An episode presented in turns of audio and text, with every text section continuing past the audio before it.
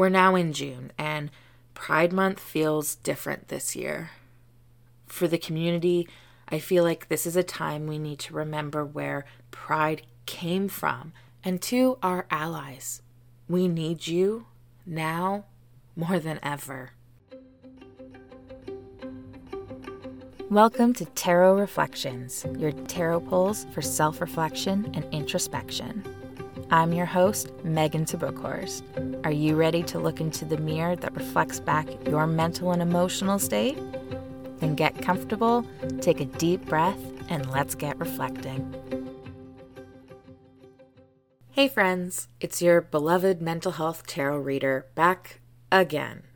And I am committed to it this time because if I'm not, my podcast manager is going to fly to BC to literally kick my ass.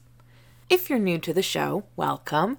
My name is Megan Tabukhorst. I like talking about mental health a lot. I also use magical tools like the tarot in my own journey of introspection, self reflection, and growth. It helps to connect me with that little voice inside all of us, the one that knows without a doubt who we are and what we need and want. Some call that voice spirit, our intuition, or even our soul. Okay, so I'm going to be honest and stop and call myself out here. What I'm doing right now, I'm procrastinating. I am delaying diving into today's topic by taking way too long to do the introduction. Because the truth is, part of why this podcast has been MIA is the fact that I have written and rewritten and re recorded this episode three times now. I have felt strongly that it needed to be the next thing I talked about, my next topic, for months, but I just haven't been able to get it right. And it hasn't been easy to talk about. And quite frankly, I haven't always had the emotional space to talk about it. I am a queer person. Growing up, I had to learn what straight was because I was having crushes on the guys and the girls. It was the 90s, and I had not yet learned that gender is not binary. When I was told what a bisexual was, probably in like early middle school, I knew it was a term that fit me like a glove.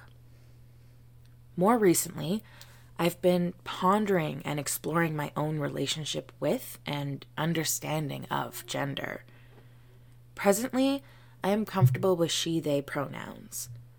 While I've been practicing saying I identify as non binary, it hasn't felt quite so right for me. So that's an area I am still discovering, which is a very personal journey for me. I don't think I'll be really ready to talk about that for a few years at least. All this is to say that one thing I do know for a fact about my identity is that it is queer as fuck. Growing up in a town where it wasn't safe to be openly queer, and still to this day comes with many unique barriers for the queer community, I knew I had to mask my queerness, and while I never considered myself to be in any closet, the Leo sun in me was too confident in my identity to ever feel a need to deny being bisexual. But I thought I did a fairly good job in avoiding being flat out asked. Now, I say thought because it turns out I wasn't so great. But that is a funny story for later in this episode. So, when I moved away from that town, only then did I start slowly to explore that part of myself. But ironically, I never really felt like I found a community of queer folk until I moved back to my hometown less than three years ago. I watched as, out of terrible bigotry, rose a resistance the local queer community found each other and said, Enough. And the tide began to change. And I knew when I was moving back to this place, I wanted to be part of that change.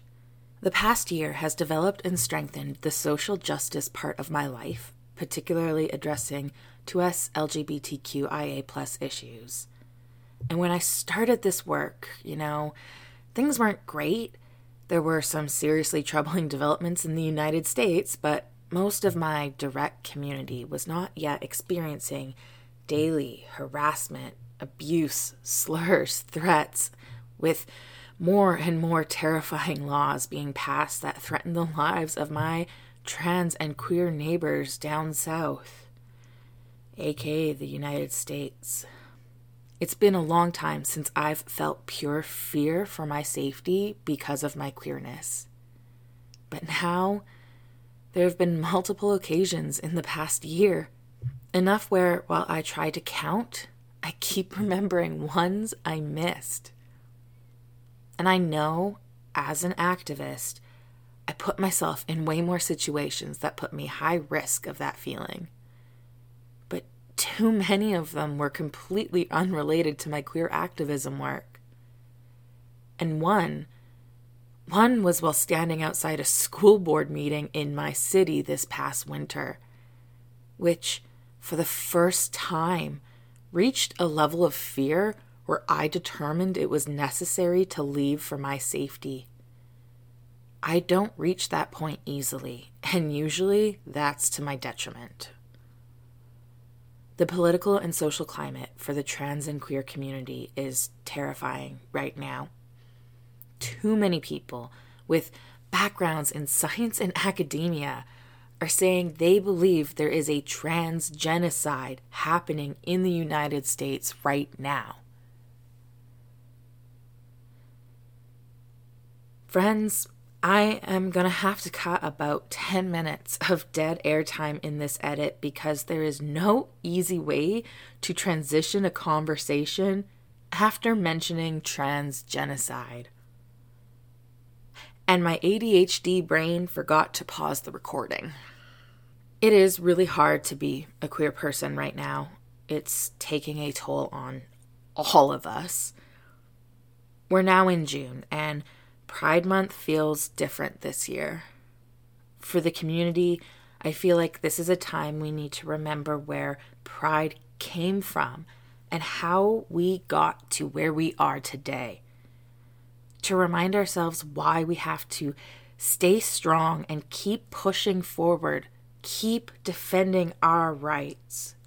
And to our allies, we need you now more than ever. But we don't need you to just celebrate alongside us. We need you to push back with us, to challenge and speak out against oppression, to be standing close enough to us that you also feel the rocks being thrown our way. This year, I am coordinating the first ever Pride Festival for a small rural town called Hope.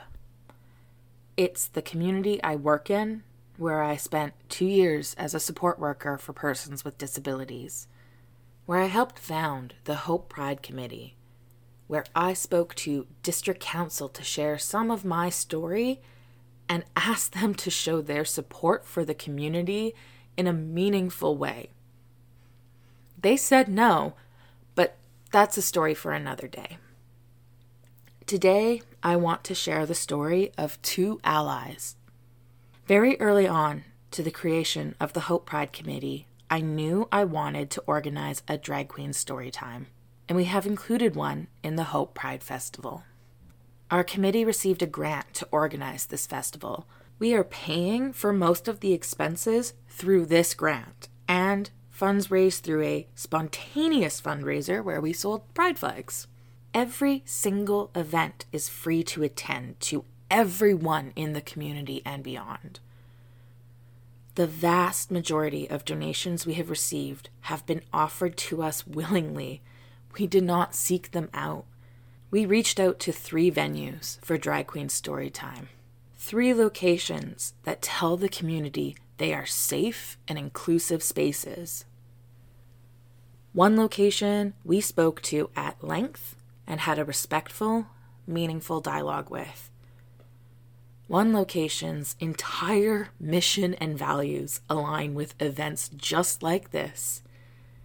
And one location never took the time to even respond to my emails to tell me no, but in conversations with others, they referenced those emails in a way that told us they had read them. Not one of those three locations told us yes. Not one of them let us pay to use their space. That is my story of allies who aren't willing to risk getting hit by a stone. Here's my story of an ally who, from the start, has been willing to get hit by stones without blinking, without hesitation. Before District Council even had been approached about raising the Pride flag, before Hope Pride had even hosted its first event or went public. As I like to say, we stepped out of the closet with a queer clothing swap. But before we even had a list of events for the festival, the head cop in charge in town, Staff Sergeant Dwayne Farland, has told us he would raise the pride flag for the entire month of June at the RCMP detachment. I have many uneasy and difficult and uncomfortable feelings when it comes to police. And I acknowledge that I have the privilege of spending most of my life passing as straight and being white. And here I encounter this very traditional appearing white cis male who was raised in hope and, by his own words, has a privileged life. So I 100% entered this relationship between Hope Pride and Hope RCMP with one foot out the door.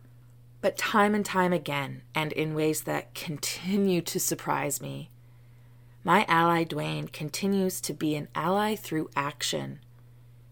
If I had any feeling that this person was not genuine in their words, I honestly don't know if the committee would have moved forward with this flag raising. We cannot do this work alone. We need our allies to be willing to take action. We need them to be willing to get hit by a rock or two. Now, before I dived into this week's tarot reading, I promised you one last story. I have always maintained the belief that no one knew I was bi in high school, that no one ever connected those dots even though I definitely kissed a few girls in high school.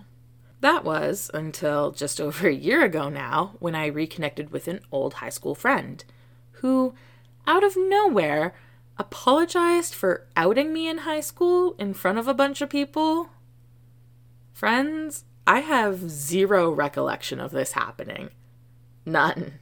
Here, my friend has been feeling guilty for over a decade and I'd been thinking I was super under the radar this whole time. My bad. Now for this week's readings. I am really excited to be reading from a new deck this week, folks. I recently acquired the Queer Tarot, and I will be reading from it all June long. So, our message from the universe for the week ahead is from our Queen of Pentacles. This week, our Queen calls us to generosity and caring. She asks us to be mindful of those around us and use the gifts you have to support and nurture those we love. She also warns us against spending frivolously this week. Rather, Look for long term investments. Where do you need to be investing your time or energy or money that is going to help you in the long game? And now, our message for mental resilience during the week ahead is through the Ace of Pentacles. It's time to look at your goals again and ask yourself what you need to do to get there, where you need to work hard and grow in order to cultivate that vision into reality. This week gives us space to map out a plan for our future and see more clearly what obstacles or challenges may be in our path. This was a long and heavy episode to return to, friends, and I truly thank you for staying with me through it. These have been some really painful times for the 2S LGBTQ plus community, and there's an uncertainty about the future that scares me deeply. But there have also been moments of resistance through joy that have kept me pushing forward. I've been sharing more and more of my experiences of struggle and success in my role as a queer activist in a rural community over on TikTok if you want to learn more. You can find me at Tarot Reflections Pod, though that might be changing soon. What has already changed is my Instagram handle. I'm now at Megan's a Witch over on Instagram.